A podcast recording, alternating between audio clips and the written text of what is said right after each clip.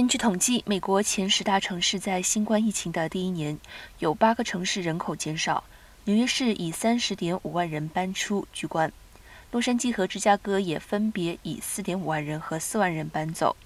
以人口比例而言，旧金山在二零二零年七月到二零二一年七月这段统计期间流失五点五万人，等于全市人口的百分之六点三，是全美人口出走比率最大的城市。十大城市人口增加的只有圣安东尼奥和凤凰城，各增加一点三万人，都不到全市人口的百分之一。